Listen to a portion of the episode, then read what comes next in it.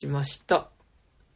回しました。はい、えー、ということで、底辺文化系トークラジオ29歳までの地第404回ということでね、えー、404はい not found ということで、えー Yeah 2022年、えー今日は、えー5月の、えー10、10日ですね。5月の10日10日というでことで、えーゴールデンウィーク明けで、えーなかなかね、憂鬱な気分な方もいらっしゃると思いますが、えー皆様はいかがお過ごしでしょうか？ということで、はい、えーどうも部長の山田です。そして、どうも、アートディレクターの金内武樹夏アニメーションです。はい。竹さん髪切った？切りましたよ。ああ、いいですね切。りましたよ、ということで。あの、なんかね、あの、宿毛矯正を、なんか、かけるようにしてたんですけど、はいはいはい。なんか直前になって今回宿毛矯正いらねえんじゃねえかと思ったけど、うんなんかその予約した以上なんかキャンセルすると、時間とか、はいはい。あの、金額にすげえ差が出ちゃうから、まあ、やるかっつってやったら、なんか、悪い意味で小山田圭吾みたいな髪型になっちゃっいやーなんか、安すぎですよ。あた。のあ、本当にとっ。ちゃん坊やテクノカットみたいになっちゃった。なんか、爽やかなね、感じで。ありがとうございます。はい。やっぱさ、まあ、俺ら、地毛がもじゃもじゃ派じゃないですか。はいはいはい。テンパっていうか。そうですね。やっぱテンパって爽やかになんないよね、あんま。テンパはなんない。いや、なんか、ちょっとやっぱね、清潔感欲しいなって思ってるんですけど、うん最近。やっぱさ、はいテンパが無理だね。清潔感。清潔感。うん。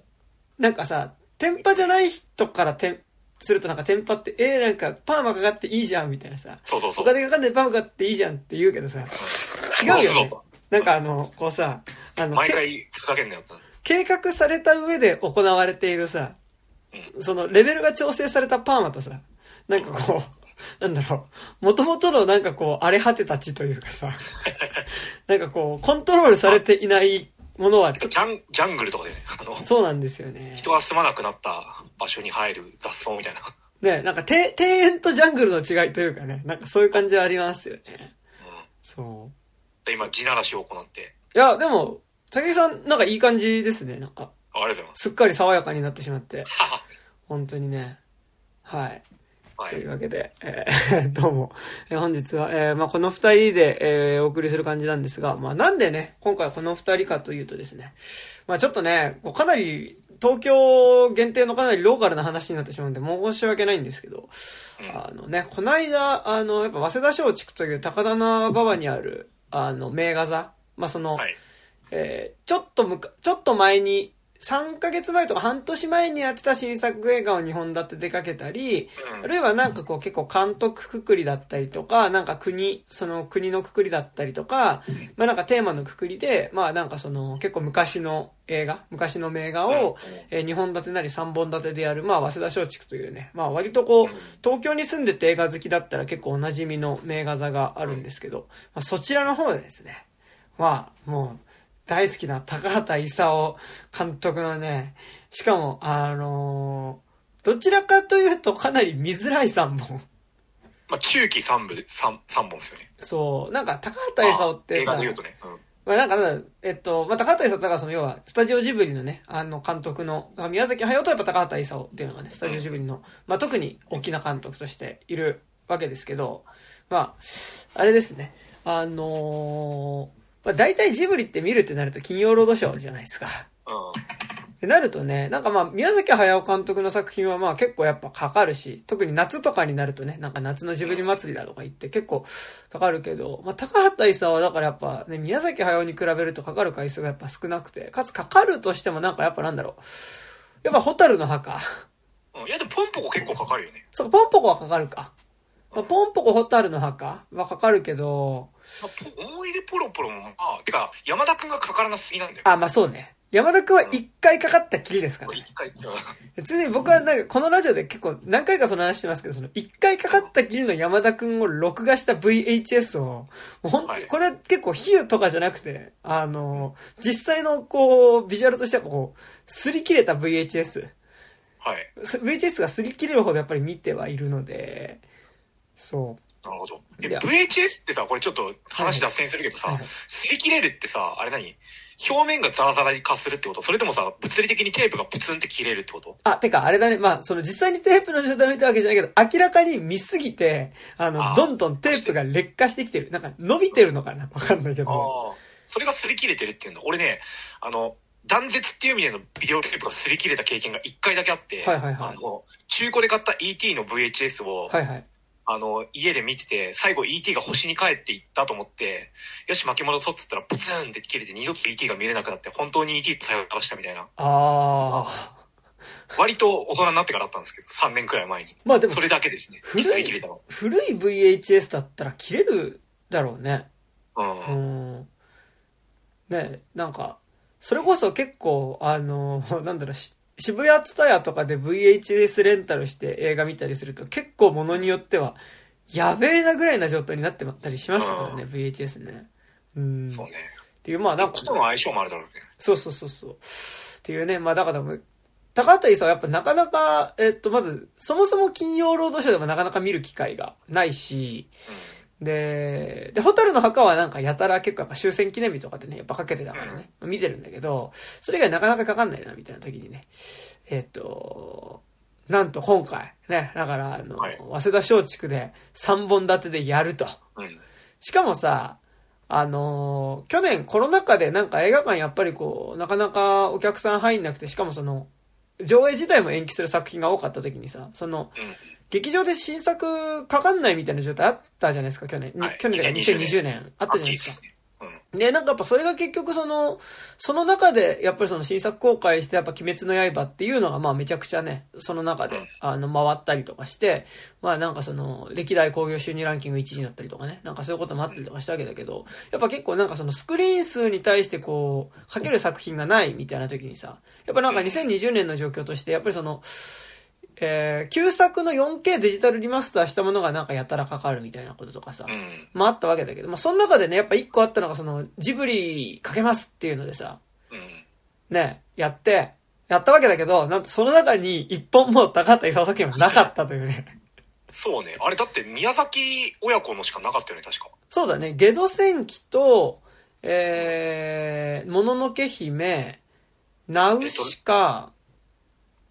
あと、千尋か。千尋？だね。俺も、もののけとナウシカ続けてみたもん。俺はもののけだけかな。もののけだけ見ましたね。っていうね。なんか、だからこう、いかに、なんか、なんか、スタジオジブリって高畑勲と宮崎駿っていうのがやっぱ二大巨頭のはずなのに、こうさ、こう、徹底してやっぱこう、駿ばかりがね、もてはやされる昨今。ね、まあそのやっぱ、スクリーンで勲が見れる日はないものかと思っていたらね、まさかのここに来て3本全部やりますっていう、3本全部で3本見せますっていうんでさ、まあ、やっていてね、いイサオはシネコンでかかんないよね。そう、本当にかかんないね。だからなんか俺、だから、たか俺、高畑映画、はいはい。国立系のとこだと結構意外に地味にかかってたりするんだよね。なんかそのジブリくくりとかじゃなくて、あの、作画のか何十年代の、ねそう、そうそ背景の人とか、てか、あの、国立フィルムアーカイブとかで。なんかだから毎年その、なんだっけな、まあその、その年に死んだ映画関係の人が関わってた作品を、まあその特集上映するっていうのがあって、まあそういうのとかでかかったりとかはするんですけど、でもなかなかね、やっぱ高畑勲って特にやっぱスクリーンで見る機会なくて、かつまあ俺に関してはもう、宝福家隣の山田くんがまあすごい好きなので、うん。うん。山田くんは本当にかからないっていうね。てかなんか、なんだ高畑勲自体だって俺スクリーンで見れたのって本当に、だから上映のタイミングで大学生だった、かぐや姫の物語しか俺見れてなかったから、今まで逆に。うん。そうだよね。うん。VHS とか多分あとポンポコはね、なんかあの、地域の子供会みたいなのの上映会でもしかしたら見たことあったかもしれない。なんかそういう公式じゃないやつね。うんあの、公民館にさ、あの、スクリーン貼ってみたいなさ。うんやつではなんか確か見たことあったかもしれないんだけど、まあだからね、ちゃんとやっぱ劇場でかかる、劇場の音響で見れることはなかったので、まあ、今回もね、すごい、とてもね、今回はなんかその、山田くんもツイッターに書いてたけど、うんうん。なんかその、あ、そう、俺ね、特に、そう、特に、うん。あ、そう、山田武もツイッターに書いてたけど、特にと、方法劇の隣に山田くんはいはい。は、あの、果たして劇場向き作品なのかはいはいってい。う、なんか、こととかなんか、についても考える回になりそうだよね。そうね。いやー、なんかね、そう、そうなんですよ。で、まあなんか、だからその、まあ実質ね、一週間だけ、その、早稲田松竹っていうところで、えっと、まあ一日二本立てで、なんかその、組み合わせを変えてね、だから、うんポンポコとオモポロの日とか、うん山田くんとオモポロの日とか、えポンポコと山田くんの日みたいな感じで、まあ、結構ローテーションでやってて、いや、困るよね。ほんと困る。一気に3つ見たいじゃん。見たいしかもさ、次の日行くとさ、昨日見たやつは1本を被るわけでしょそうなんですよ。困っちゃうよね。そう。で、なんか、俺は、えっと、なんか去年ね、なんか偶然 DVD でオモポロは見てたから、まあ、オモポロも全然スクリーンで見たかったんだけど、うん。まあちょっとね、なかなかちょっとゴールデンウィーク中なんかライブとかもあって、ちょっとバタバタしてたので、まあ、一日だけかな、いけるの、みたいな。まあ、その中だったらもう断然、これはポンポコと山田くんも、山田くんはマストだったんで、こう見る気はないべやっていう感じで、ね、あの、僕はえー5月の、えー5日？かな？かな？うん。子供の日に、ね、あの、ちょうど、まあだからちょっとチケットが売り切れたら大変だっつうんでね、あの、ちょっと上映開始の1時間半ぐらい前に、早稲田松竹に行ってチケットを買ってね、じゃあいざ見るぞっつってね、あの、劇場に入ろうとしたら、ちょうど竹木さんと会って、ああ、どうもどうもみたいなね、どうもどうも。感じに。で竹木さん朝一から見てた感じなんですかね？朝2ぐらいかな。朝2ぐらいなんかあの、午後の、えっ、と、ポンポコ見て、山田くん見て、で、まあ、夕方5時前ぐらいに終はいはい。わって出て行ったら、山田くん、山田くんっていうか、まあ僕ですね。あなた、あなたとは会ったみたいな。ね。これから見ようという。そう、そうなんですよ。で、まあ見てっていうね、感じで。だからもう正直なんかなんだろう。あのー俺の中では、高畑勲がスクリーンで見れるなんてやべえみたいな感じで、いや、それはみんな行くだろうなって思ってたのい。や、俺も完全になんかもう、今さ、だから、同時期にさ、俺それも言ったけど、はいはいあの、えっと、神保町シアターで、ちびまめこちゃんの私の好きな歌が、割ともうさ、上映2時間前とかにはもう売り切れてて、ね、あの、日本、東京中の構図家たちがさ、そうなんですよ。口コミとかいろんなもん込みでさ、見に来てるっていう流れがあるから、これ、高畑さんもやばいんじゃないみたいな思ったら。意外に完全満席とかではない感じだった。そう、なんかね、ギリギリではあった。どの回も、てかう、ん俺見た回、なんかさ、えっと、夕方からのポンポコと、その後ラスト1回の、うんえっと、9時に終わる山田くんはいはい。ともに、まあ結構ギリギリではあったけど、うん。だからなんか9割ぐらい埋まってたかな、みたいな。うんそうで、だからね、俺はね、さらに言うとね、あの、まるちゃんがあれだけ入ってるっていう器具もあったんだけど、俺としてはやっぱ去年、あの、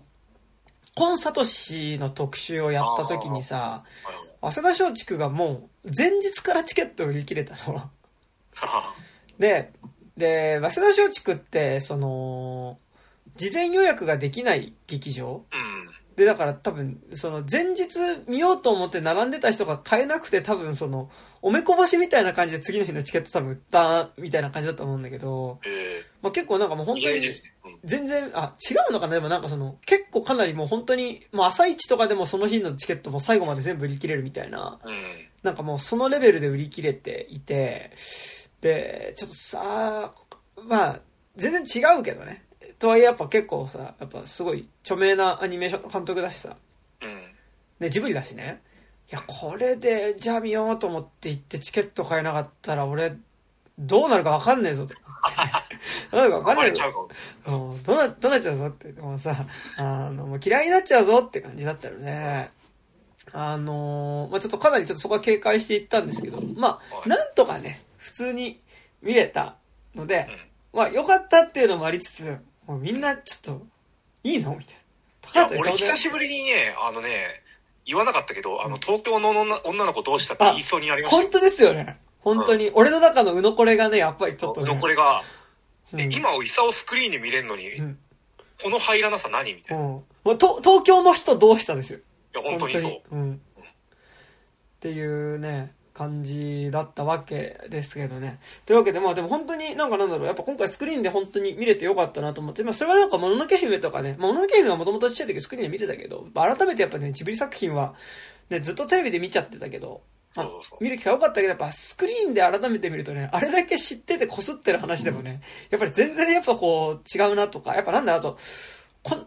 なんかね、まあいい映画って大体そうですけど、やっぱこう年いってから見るとまたちょっと見え方変わってくるなっていうのが一回ね、あるなっていうところではあるんですけど。いや、それで言うとさ、俺なんかあの、魔女の宅急便とか、いはいはいあのトトロはマジで、マジでこするほど見てんの。はいはいはいはい。だから、こえっ、と、3ヶ月くらい前に、あの、調布のイオンシネマで魔女の宅急便が上映されてた時は、へえ。あの、俺、すごい2回見に行って、はいはいなんかその、初めてスクリーンだったからもう、何何回もこすって見てるけど、スクリーンだとやっぱいいぜみたいので、はいはいはい。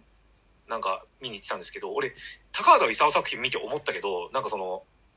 あの、あのポンポコとか、はいはい俺、頭から最後まで通しで見たことなくて、ああ、ね、言ってたね、なんかね。そう、あの、なんか大体さ、ポンポコってさ、金曜に帰ってつけるとやっててさ、はいはいあの、大体、なんか見始めるのが、あの、妖怪大作戦始まる前ぐらいから見て、あ結構もう半分ぐらい言ってるよね。そうそううん。なんか大体そうなのよ。だから妖怪大作戦のシーンは割となんかこう、あ、そうそう、これこれみたいなので、はいはい。まあ楽しいシーンだしね、めっちゃ覚えてるし、一番最後もなんか覚えてるんだけど、うんうん。なんか特に前半とか、なんか始まる瞬間俺ポンポコ見たことなかったかもって思って、はいはいはい。なんか、とはいえ、なんかこう、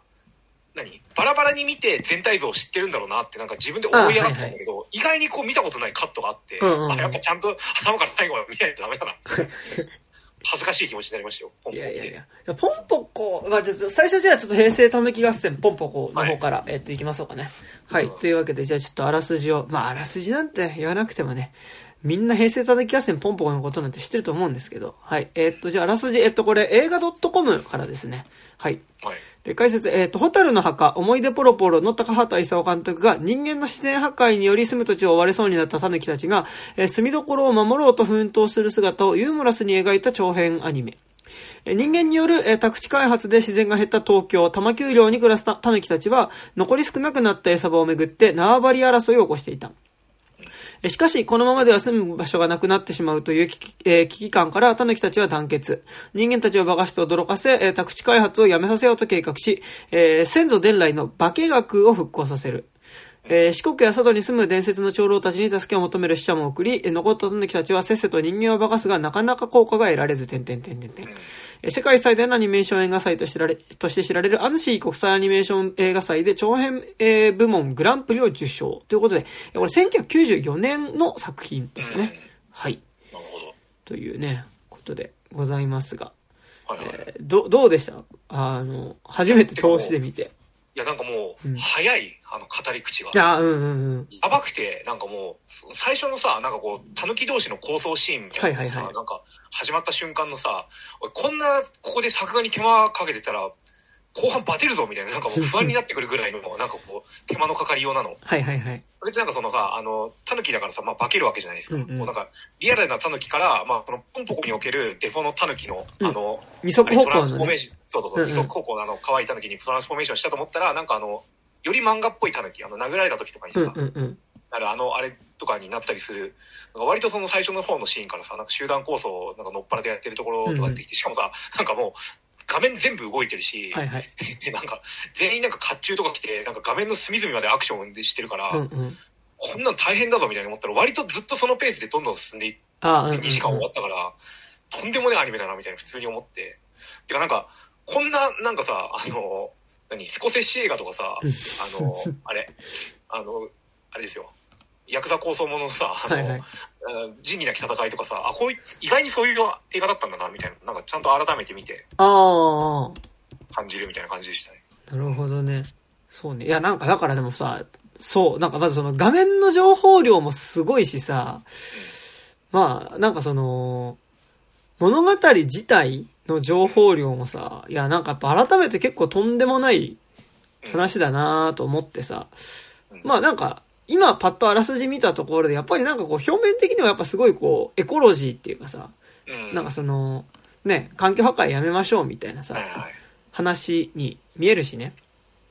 うん。なんかこうやっぱ自分たちが暮らしてきたこう里山を奪われる狸たちの話でもあるけどさ、同時にここで出てくる狸ってさうん、こうおそらくその里山、実際にだからその玉丘陵的な里山で暮らしてたさ、人間たちそのものでもあったりするじゃん。うん。で、なんかだからその、自然破壊、今その開、宅地開発によって住む場所を奪われる狸の話、それに抵抗する狸の話でもあるし、同時になんかやっぱこう、それによって失われていく里山の人の暮らしのことも結構同時に描かれてて、なんかだから、狸がほぼイコール人間とうんイコールでも描かれてる。けど、えっと、ちゃんとその、その宅地開発によって、その住む場所を奪われる、タヌキそれ自体の姿としても、なんか両方としても見れるようにうん。描いていて、で、でもなんかやっぱ結構そういう意味ですごい重層的な話だと思うんだけど、でも、なんかその上で、なんかだからその画面の情報量もすごいし、実はその一個の物語に込められてる、その、なんか結構半分ドキュメンタリーみたいなところも結構ある作品だとは思ってて、で、なんかでもその情報量なんだけど、私なんかやっぱその一個のモチーフに二つの意味を込めるって結構さ、物語として破綻しやすい気すんの。なんかその、一個の、単純な話にしても二つの意味合いがあるっていうことを、えー、持ち込む。さらにやっぱその題材っていうのが抽象的なものじゃなくてかなり具体的。だからその玉丘陵の宅地開発ってさ、実際にあったことだからさ、で、リアルな出来事の中になんかその二つのこう、意味合いを持たせていくって結構やっぱ物語として破綻するし、だからこれなんならちょっと若干破綻しかけてるところもある気はするんだけど、ポンポコって。なんかでも、それがなんか全然それによって何かが崩れてるわけじゃなくて、なんかこのやっぱ一本の作品として成立してるのが、まあ、まずすげえなっていうのは、まあちょっとポンポコ思いましたね。うんうん。そう。だからなんか割と見ててめちゃくちゃ疲れるんだよね。なんかもう、うんうんうん、雪どころがないから。うんうんうんうん。そう。いや、ね、なんか、なんか、なんか俺やっぱその、ちょっと崩壊してるよなって思ったのが、なんかやっぱその、基本的にはやっぱこう、人間には姿を見せない化け狸たち。だその普通の、えっと、まあ、野生の狸たちが、えっと、人間の見てないところでは二足歩行の、なんかすごいちょっとこう、えー、まあ、キャラクターっぽい姿になっていて、で、普通に人間のことも喋ってたりすると。で、その狸たちが、ただでもその、まあ、人間の前ではそれがバレちゃいけないから、その、いわゆるリアル狸。ついでになんかこの、やっぱ平成狸合戦ポンポコさ、あの、普通の二足歩行の狸の動きもすごい、面白いんだけど、面白いしなんか、すごいんだけどさ、なんかやっぱあの、リアル狸の時のさ、あの、リアル狸の動きの描写をアニメでやってるのが、いや、結構すげえなと思って。確かに。どっちが大変なんだろうね。まあ違った大変さだとは思うけど。うんうんうん。なんかでもそのなんか動物の動きの模写みたいなのはなんかすごかったなっていうのは、うん、なんかまあ、でなんか全然可愛くねみたいな。あ、二足歩行、じゃあ二足リアルタヌキ。リアルタヌキの方はさ、そうそう。うん、なんか、だからその、例えば、その、春になってさ、その、メスのタヌキとオスのタヌキが、まあなんかその、交尾みたいなのを始めるシーンがあるけど、最初だからそのリアルタヌキ同士がさ、なんかこう、お互いにこう、なんか発情期でさ、なんかこう、挑発し合ってる、求愛行動みたいなしてるところってさ、なんかこう、見え方としてはなんか、なんなら喧嘩してるのとかにも見える感じがするの。キャキャとか言って。でもなんかそれがさ、なんかその、二足歩行だぬきになった瞬間にさ、まあ、声がね、石田ゆり子とね、あの、野々村誠になったりするからってのもあるんだけど、まあなんかもう急になんかすごい可愛らしいしさ、なんかこう、愛くるしいものになるじゃん。なんかあそこの。おきよさんみたいな。そう、おきよさん。もう、ね、おきよさんちゃんとなんかなんだろう、おたぬきのビジュアルなんだけど、やっぱ色っぽかったりとかさ、なんか可愛らしかったりするよね、なんかね。その、どうしたの？みたいな。首が、ね、寝違えちゃったの？みたいなさ、あの、もう、みたいな。あの、もうのところすごいいいんですけど。わかるわかる。本当に首がおかしくなっちゃったわ？みたいなさ。ああ、ごめんごめんみたいなさ。あそこすごい好きなんですけど。そう。で、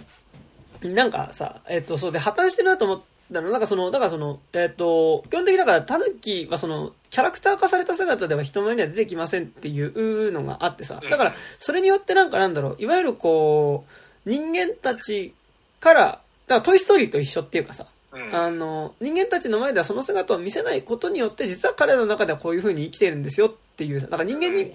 見えないところではっていう風にすることによって、ある種のファンタジーを成立させる、その現実と接点を持っている、えっ、と、キャラクターの、まあその、でも、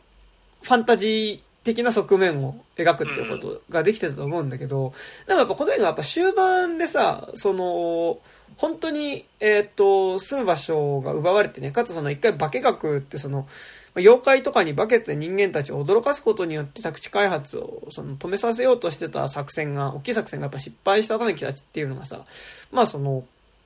まあ一部のタヌキたちが強硬派になってさ、まあそのもう、実力行使で、その、人間たちが殲滅しようって言って、まあ最後その、機動隊と衝突するっていうシーンがあるじゃないですか。はい。やっぱでもあの時って、もうその、いわゆる四足歩行のリアルタヌキのビジュアルじゃなくて、やっぱこう、二足歩行のタヌキうん。の、そのやっぱキャラクター化されたタヌキのビジュアルで人機動隊に、えっと、襲撃をかけていくし、やっぱりその時に、やっぱりその、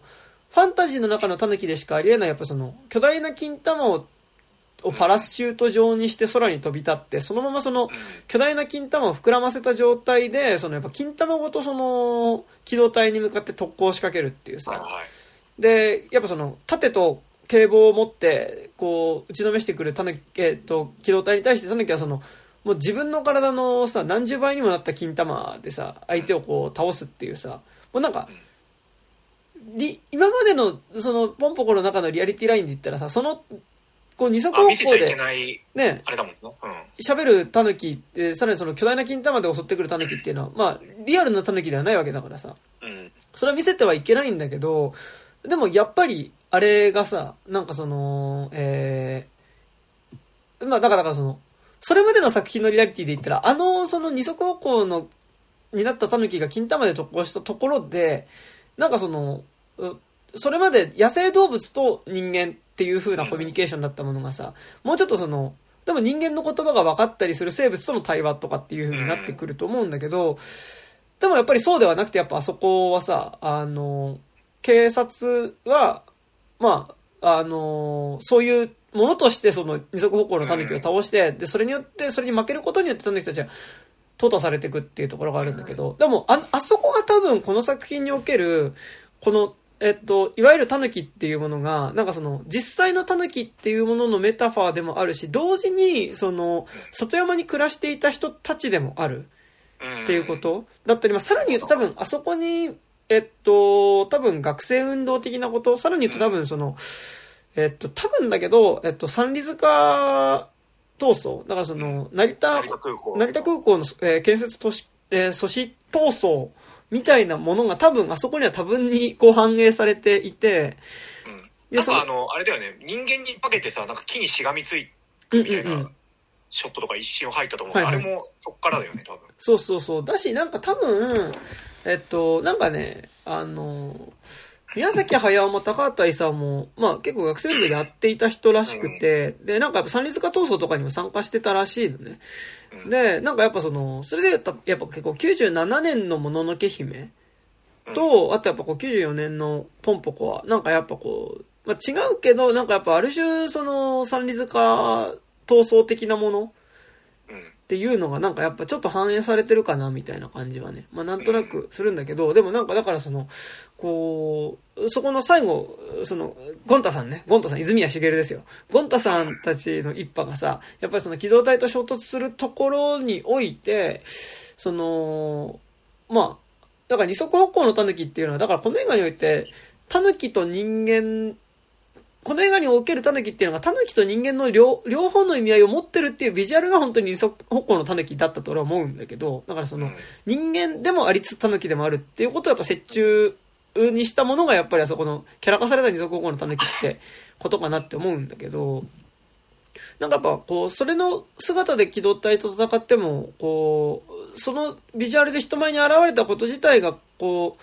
多分、それまでの作劇的には、え、そこって引っかかんないのってなるとこだけど、やっぱり、それでも、えっと、普通に観客としても見見ていられるのは、なんか、タヌキの話として見てるけど、多分自然にこれが多分、里山の中で生活していた人たちのことでもあるよねっていうその見え方が、多分なんかこう、無意識のうちにやっぱ観客の中に、はい、あったからなんだろうな、みたいなのがやっぱすごいちょっと見てて思いましたね、なんかね。なるほど。うんうんうん。確かに、そうね。なんかその、その、今作のなんかこう、今作、今作に限らずか、うんうんなんかその、タヌキが化けるっていうこと自体うんもさ、言うたら人間の想像をしたものじゃん。うんうんうん。ちゃんとそのことに自覚的っていうか、うんうんうん。なんかこれ完全にあの、すみません、あの、岡田敏夫が言ってたことの受け売りですけど、一番最初にさ、なんかこう、リアルタヌキがさ、なんかこう、の姿があって、そこにさ、歌が、歌でさ、始まるじゃないですかさん、たぬきさんですよね。うんで、タヌキがこっちを意識するっていうなんかこう、何その、目線をこっちに向けるっていうところから始まって、うんで、一番最後の方もさ、あの、えっと、なんか新興住宅のさ、ベランダにいる男の子がさ、うんうん。なんか、あ、タヌキ行っちゃった、みたいな、可愛かったのに、みたいな時にさ、でもタヌキって本当に化けるのかなって、なんかこう、こっちを向いて、観客の方を向いて終わるみたいな、なんうんかこう、うんうん入れ子入れ子構造って言わないか。なんかその最初と最後にそういうのがあるみたいな構造になってるから、うんうん、なんかちゃんとそこには意識的に作ってる作品。まあもちろんだ高橋さんだからねもちろんです、うんうんうん、なと思って。そうそうそう。なうん。だからなんかさ言い方あれだけどさ、はいはい、なんかその何？動物に声当てる なんかものってあるじゃん。はいはいはいはいはいはいはい偉そうな、何？次元さん、なんか、内容だけ見ると、そうだ、た、あたぬきこんな、なんか、ちゃんと考えてるし、なんか人間なんて愚かなんだなって、うんうん。なんか、めちゃくちゃ見てると思うんだけど、っていうこと自体も結局、ね、宅地開発とかしてる人間が考えてる話なんだよな、これもっていう、なんうかこう、ん。そのなんかしょうもなさとかを、なんかところどころで、なんかこう、はってなんか気づく瞬間みたいなのが見てる途中であって、うんうん。そう。だからそれが、だからやっぱ、その一番最初のこう、タヌキが、あの、こっちを見、リアルタヌキがこっちを見て人間の歌が被るっていうところと、一番最後のあの、親子三人の男の子がこっち見るっていうところで、なんか、より意識されてるから、うんうんうん。バランスなのかな、みたいな。まあ、その後もさ、なんか一応その、あの、ん？あれ、ポン吉だっけ？一番最後あの、はいはい。あのさ、なんか、ゴルフ場の中に住んでるタヌキたちを再会して、なんか、あの、あれやめてもらえます？みたいな。はいはい。タヌキは、なんか、あれもまたさ、そこでもう一回なんかあの、何、欺瞞に戻るみたいなうんうんオチをつけるっていうのが、すげえなんかこう、な、なんなんかね、難しい、難しいっていうか、高畑さんがどこまでギャグとしてやってるのが、はいはいなんか、むず、わかんないんだよね。あの、観客、これ、観客に笑ってほしいのが、はいはいブラックジョークとして考えてほしいのかとかが、なんか、なんかその、いまいちこう、高畑勲がどう感じてほしいのだろう、俺にって本心が見えなくて、ちょっと怖いところでもあるみたいな。はいはいはいでさ、エンディングのラストカットがさ、なんかこうカメラがパンアップしていくとさ、うんめちゃくちゃなんか、都心の都庁みたいのがさ、はいはいはいさ、なんかこう、都市がなんかこう、どんどんこう、手前側にこう広がってきて、ここまで来ましたみたいな、うんなんんうん感じにも見えたりして、あれもなんか結構、そういったものを意識させるなってすごい思ったんだけど。うんうん。いや、なんか、だから今、えっと、武井さんが言ってた最後の、ね、セリフっていうのが、えっと、あれですな。えっと、画面に向かって、えっと、小吉じゃなくて、えっあれポとン、吉だっけ？あ、ポン吉か。ポン吉が、だ林家正蔵ですよ。うんと当時は旧旧コブ兵士。当時はね、林家正蔵ですけど、正蔵が、だから、えっと、かえっと、カメラ目線になって、えっと、なんだっけな、えっと、まあ、宅地開発によって、タヌキや、えっと、キツネが消えたっていうふうに、うん。その野生動物が消えたっていうふうによくテレビで見るけど、あのナレーションやめてもらえませんかっていう、えっと、た、えっと、確かにタヌキたちは、えっと、まあ、人間に化けて姿を消すことができるけど、鹿とかウサギっていうその化けることができない動物たちは、どうするんですっていうね。だから本当にただそれって住処を奪われるだけじゃないですかっていう、えっと、ナレーションを、えっと、まあ、カメラ目線で言ってっていうのが、まあ、最後にあるんだけど、なんかでも確かにあれ急にさ、最後なんだろう、その、かなりテーマ的なこと？しかもなんかなんだろうこう、急にわかりやすくエコロジーっぽいさ、なんか環境破壊やめましょうみたいな、なんかテーマをバシッ、なんかこう、露骨に言ってきて終わるみたいな終わり方な気もするんだけど、だから思うのがなんかこの映画が言ってるエコロジーって、なんかこう、なんか絶妙にエコロジーの映画ではない気がしてて、うん。なんかその、この映画で言ってる環境破壊とか、うん。環境保全みたいなことって、どっちかっていうと、なんか多分その、里山の暮らしっていうことな気はしてて、てかなんかやっぱ、高畑勲ってやっぱずっとそれは描いてる気がね、なんかやっぱ題材として外山の暮らしっていうのはやっぱずっと描いてる気がしてて、なんかやっぱその、えーっと、ね、例えば、えっと、てかこれ多分俺と竹木さんはさ、えっと、ポンポコと山田くんの2本立てで見たから、うん。えっと、なんかやっぱそれ2本立てで見たことによってなんか気づく共通性とかもあったと思うんだけど、はいはいはい。でもなんか多分、これ、えっと、思い出ポロポロとポンポコ2本立てで見ると、なんかやっぱはっきりやっぱずっと高畑勲ってやっぱその、里山の暮らしっていうことをやっぱ描写しようとしてるんだなっていうのはなんかやっぱすごいこう際立ってくる感じがしていて、特にやっぱ思い出ポロポロってさ、その、東京生まれ東京育ちで私にはその、いわゆる帰るふるさとがないって思ってる、えっと、アラサー女子が、だからその、えー千葉県にある紅花農家に一週間その、えーお手伝いに行くことによっって、なんかその、いわゆる都会の中での、その、暮らしみたいなところとは、なんか別の形での、こう、で、都会の中での、そのなんか、そろそろあなた結婚しなさいみたいな、その、ものとはちょっと別の方向での、その、生き方を模索するみたいなのが、まあ、えっと、思い出ポロポロなんだけど、千葉県じゃなくて山形山形か。って書いてあるね。うん。あらあら、すいませんすいません。そう、で、なんかあの、その、えっと、だから思い出ポロポロも結構なんかその、まあ、20代女子、女子の、まあ20代後半の女の子の、えっと、やっぱりその、それまでの、こう、幼かった頃のさ、なんかそういう、いろんな感情みたいなことを思い出したりするものと、その、女の子の個人の話、内面の話をしていくのと同時に、やっぱりこう、あの、里山の中でのその紅花農家の暮らし。なんかだからその、割とこう自然に近いところで暮らしていて、やっぱその四季、四季と一緒になんかその暮らしていくような、なんかこう、昔ながらの日本の山村みたいなところの暮らしみたいなのを、やっぱりずっと描いてる作家ではある気がしてて、うん。で、なんかそれは、えっと、かぐや姫の物語でもやっぱりその、はいはい。やってましたね。野山っていうことはやっぱり結構描いてるから、なんか高畑勲ってやっぱりそこの野山とか、えっと、特にやっぱ日本の里山的な原風景みたいなものに対する、えっと、なんかそれずっと描いてきた感じはあって、で、なんかだからやっぱここで高畑勲がポンポコで描いてるその環境、自然環境とか、守ろうとしてる自然環境っていうのもなんか、いわゆる多分カタカナのエコロジーっていうよりは、なんかあのね、俺結構なんかその、動物寄りのように見えてかなり人間寄りでもあるなってやっぱポンポコうん見ながら思って、やっぱりその里山での人間の暮らしうん。をなんか守ろうとしてる作品だったり描こうとしてる作品な気がしててなんかそれはなんかいわゆるちょっとこうまあもちろんその里山の暮らしっていうのはその自然環境っていう一つのこう循環システムの中に人間も入って暮らすって生き方であるからそれ自体は確かにエコロジーではあるんだけどなんかエコロジーを描こうとしてるっていうよりはやっぱあくまでもそのやっぱ里山の暮らしを描こうとしてるのかなっていうふうに思っててっていうのがやっぱこの絵がやっぱ一つ側面としてやっぱあの結構なんかだからそこら辺が結構複雑なんだけどさっきなんかそのタヌキでもあり同時に里山で暮らしていた人間でもあるよねっていう言い方をしたけどでも同時にやっぱそのタヌキの視点タヌキっていう一つの視点から、まあ、野生動物の視点からえっと里山に暮らす人間を。見るっていう、だそのタヌキっていう野生動物のカメラから、えっと、里山で暮らしている人間の生活を撮るっていう。視点もある気がしてて、それで言うとやっぱまさにその冒頭で、この映画の冒頭で何が行われるかっていうと、やっぱその、えーっと、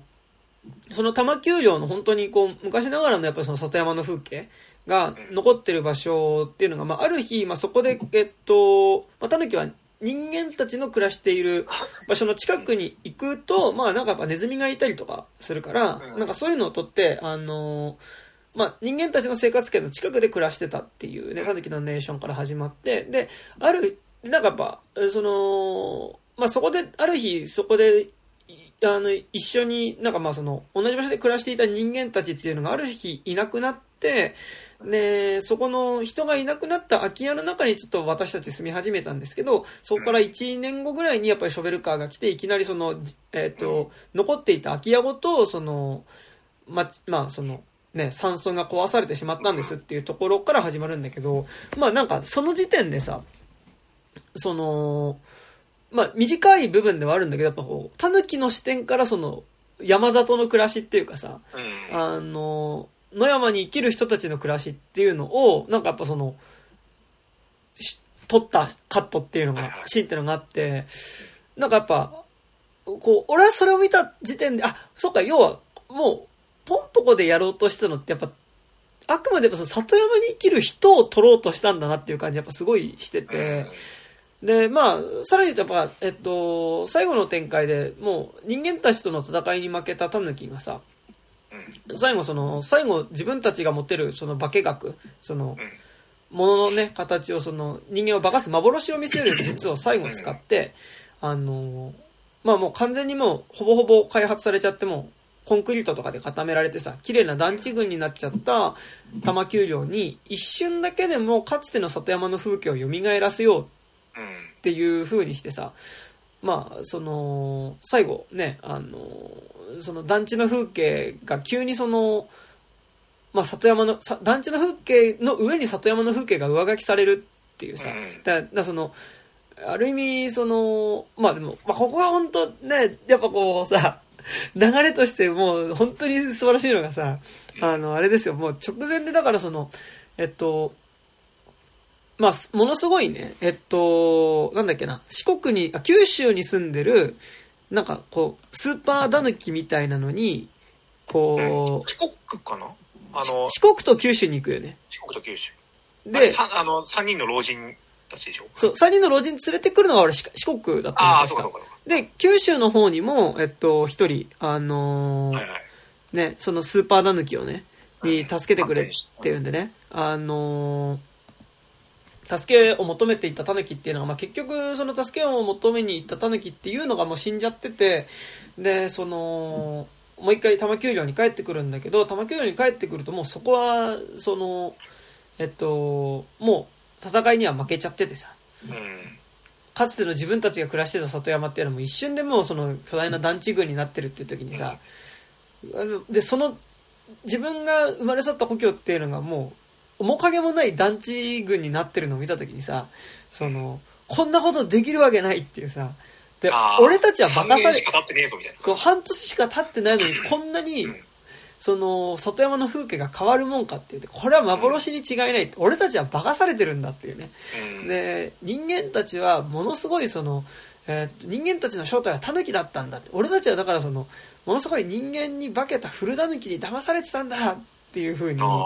言って、まあなんかだからその、あまりにもものすごい速さで変わってしまった風景にさ、嘆くっていうね、まあそこはなんかものすごいやっぱこう、なんだろう、ポンポコって結構実は起こること悲惨だけど、悲惨なことが結構ずっと続く。まあなんかそのさ、自分たちの生まれ故郷が破壊されていくのを止めようとするけど、結局それが止められずに、その故郷を奪われていく人たちの話だからさ、悲惨じゃないわけがないんだけどさ、でもなんかやっぱこう語り口だったりとか、やっぱ結構こう、どんなに悲惨なところでも、ちゃんと最後ギャグを入れて落とすことによって、なんとか悲惨にならずに進めていくところっていうのが、この映画あると思うんだけど、でもなんかやっぱあそこのさ帰ってきたその旅から帰ってきたタヌキがその変わり果てた自分の故郷を見てさ俺たちは馬鹿されてたんだっていうところっても結構悲惨一気に悲惨じゃん、でもなんかやっぱそこの後にさ、えっと、じゃあちょっと最後にもう一回やりましょうって言ってさ、その気晴らしだけどかつての自分たちが暮らした里山の風景を一瞬だけでもこう蘇らせましょうって言ってさ。であのまあ、化学を使ってね。だからそのそこに残ったタヌキたちのその最後の力を使ってその団地の風景の上にそのかつてのその玉丘陵の風景を復活させるっていうさ、ことをやるんだけど、でもそれはまさに結構その、ある意味失われた土地の記憶をさ、その、まあ幻で蘇らせる。だからその、ある意味幻想で蘇らせるってことは、まあすごい実は映画的なことではあるわけじゃん。その、失われたかつてのその土地の風景っていうのをその場所に蘇らせるっていうのはさ。いや、あそこでさ、あの、蘇らせるときにさ、タヌキたちなんかあの、ショベル、置いてあったショベルカーにさ、登って、うんうん、なんかみんなでこう、ね、何演じるじゃん。うんうんうん、あのショベルカーにさ、GBL って書いてあって、うん、ジブリじゃねえかよ、みたいな。で笑った。それでなんかね、ショベルカーになんか確か、あの、木が生えてくるところからね、なんかこう、どんどん外山の風景が広がってって、まあ、ここはね、マジであの、美術監督の小賀和夫のね、なんかあの、背景綺麗っていうのが、めちゃくちゃね、こう、いい感じなんですけど、で、なんか、うんうん、あそこさ、すごいのがさ、あれってなんかその後さ、ちゃんとその何、あの、団地に今住んでる人間たちの視点で、うわ、なんだみたいな、急に緑が広がってきたみたいな、うんうんうん、驚いてるみたいなさ、うわーみたいな、なんだこれ綺麗みたいな。シーンが入るから、あ、その、タヌキだけじゃなく、人間側にもちゃんとこの、前、何？あの、現実は聞いてるんだみたいな、すげえ感動するんだけど、なんか、ちょっとすみません、細かいカット割りとか全然覚えてないけど、で、その感動する人間の地続きで、あってなんかなんかに一瞬パッてなったら、あの、実はっていうのは、あの、その、リアルタヌキの視点になって、実はそのリアルタヌキがこう、はあの、走っていくと、その、全然その、なんだろう、別に幻影とか見てもない、ただ新しい住宅に住んで、その、なんだ、あの、開発の、なんだ、橋の、ちょうどなんかこう、切り崩された次になんか立つである崖の横に住んでいるお家のベランダの、あの、親子に見られてたっていうなんかシーンにつながるから、うんうんうんなんか本当にその、狸の視点と人間の視点が入れ子構造になってて、なんかこう、だからちょっとあそこドキッとするんだよね。なんかこう、狸の力によって人間を、ようやく、まあ、何回か化かす、化かせてはいるけど、うんうんうん劇中でなんか化かすことはできたと思ったらちげえみたいな、なんか、っていう人間の視点自体も、この狸だった、狸の俺らだったみたいな、なんか、で、化かされてるのは俺たちだったみたいな、なんかこう、俺も今言ってて何、どっちがどっちだかよくわかんないんだけど、うんうんなんかその、うん。あそこはなんかすごい、なんか、ゾッとするよね。うん、いやなんか最後でも本当すごい良くてでなんかだからでもそのさえっとそのねで最後出てくるそのもう一回自然を蘇らせるっていうのがさあれ自今自然を蘇らせるって言ったけどやっぱり、自然を蘇らせてるんじゃなくてやっぱ里山を蘇らせててうん。っていうのはやっぱなんかそのタヌキが蘇らせた風景の中にやっぱりそのえっとね薪を割ってなんかこうかまどみたいなので何かね焼き物みたいなのを焼いてるおじさんがそこのタヌキが復活させる風景の中にあったりやっぱそのえーこう山里の中の古民家みたいなものが建ってそこから出てくるこう農家のおじさんみたいなものをやっぱその風景の中に入っていてだからそれだから彼らがだからその、えっと、復活させた風景っていうのが里山の自然じゃなくてやっぱ自然と一緒に暮らしている人間の姿っていうのをやっぱ最後復活させてるっていうのがでもそれって多分そのタヌキからするとタヌキが見ていた人間たちの姿であるっていうところでそれはだからさっき俺が言ったそのタヌキの目線タヌキの目線っていうカメラから見たその里山の人々の暮らしうん。っていうものがやっぱり最後もう一回そこで浮かび上がってくるっていうのがあって、っていうのも含めてやっぱりこの映画って、こう絶妙にエコロジーの話っていうよりは、やっぱその、割と実は高畑勲が一貫して描いてるその里山の暮らし里山での人の暮らしっていうのを、えっと、確か、まあ、それを撮ってる映画なんだろうなっていう感じがしたから、なんかね、結構絶妙に、あの、エコロジー、うん。のうさんくささみたいなのは俺ちょっと感じなかった。だからその最後の、その、たぬ、えっと、うさぎや鹿はどうなるんですっていうのもなんか、いわゆるエコロジー、環境破壊やりましょうとかっていうよりは、なんかやっぱ、そこで奪われる里山の暮らしはどうなんですかっていう視点なような気がしたから、なんか俺は結構ね、最後のセリフは割と素直に受け止められたのと、あと俺はなんかさ、結構なんか有料版とかで、もうなんか喋っちゃってるけどさ、なんかその結構やっぱその、動物ボイスオーバー人間声嫌いじゃないですか。っていうかなんかそのさ、あの、なんかなんだろう、人間のなんかこう、都合でさ、なんか愛玩みたいな風になっちゃう動物ちょっと嫌だなみたいなとこあるじゃないですか、俺。なんかそのうん。でもなんかそれでは結構ポンポコって、なんかさっきも言ったけど、タヌキの話でもありつつ、やっぱ結構俺、後半に行けば行くほどかなり人間の話？うんなんかだからその、特にやっぱ最後の方行ってもうほぼタヌキと人間の戦いっていうのが圧倒的にこれタヌキは勝てないってなった時にまあなんかもう人もうば化ける能力があるタヌキたちはうん。人間に化けて人間社会の中で人間として生きていくしかないっていうところでさうん。ある種なんある種なんかやっぱそのそれまで自分たちが来てしてきた里山の暮らしっていうのを捨ててその人間社会の中に順応していかなきゃいけないっていうさラストになってくじゃん。はいはい。もうなんかその段ではもうほぼやっぱもう俺あれは人間の話というか。うん。てか、まあ、今話しててめっちゃ思ったけど、うんうん。結局はなんかその人間の、そのなんか自然とかなんかす、何？確かに都市開発は便利だけど、うんうん里山がなくなるのってどうなんとか、そういう気持ちを一回なんかタヌキバイパスさせうんて語り直してる話だから、実はタヌキ出発の話ではないんだよね、多分。そううん。でもなんかだからそこでもすごい複雑なのは、でも、でもタヌキの話でもあるっていうさ、なんかだから、それででも物語が破綻してないっていうのがなんかやっぱすごいだけど、そうそうそうそうそう。だまあ、完全に人間の思ってることをさ、タヌキに代弁させてるっていううんその。構造が、まず根底にあるもんだと思うっ。て今思った。うん。だからさ、細かいところでなんか、そういう、まあ、それに対しての目配せかわかんないけど、なんかさ、すげえ印象的なセリフでさ、なんか、人間の世界では、ああいう人のことをタヌキじじいって言うんですよね。なんででしょうねみたいにさ、うんうんなんかすげえ気に入って言われる。なんか、シニ、何？ちょっとシニカル、シニカルさが効きすぎてるぞ、みたいなめちゃくちゃ思ったんだけど。あれもなんかさ、なんね、そういうことじゃん。結局なんかその、人間がなんかタヌキっていうものをなんかこう、化けるものだとかさ、なんかこう、何？卑怯な、そういう現実を使う動物だっていうの風にさ、勝手にカテゴライズしてさ、なんか、何？自己投影したりしなかったりしてるみたいなの。うんうん。だから人間のエゴこそがなんかやっぱ、タヌキをああさせるみたいな、そういうことだと思うし。で、なんかでもやっぱここがやっぱすごいタヌキってモチーフ使ってるのがめちゃくちゃうまいところだけどうん。さ、なんかやっぱその一応カッコ好きの主役。